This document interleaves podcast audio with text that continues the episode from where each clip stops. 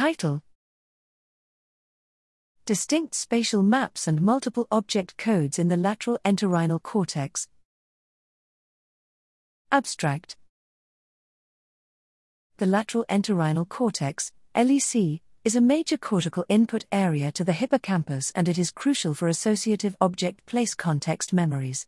An unresolved question is whether these associations are performed exclusively in the hippocampus or also upstream thereof.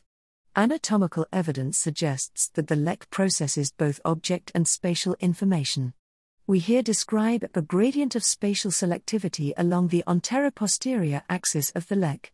We demonstrate that the LEC generates distinct spatial maps for different contexts that are independent of object coding and vice versa, thus providing evidence for pure spatial and pure object codes upstream of the hippocampus.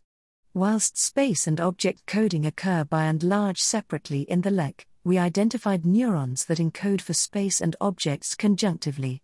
Together, these findings point to a scenario in which the LEC sustains both distinct space and object coding as well as associative space object coding.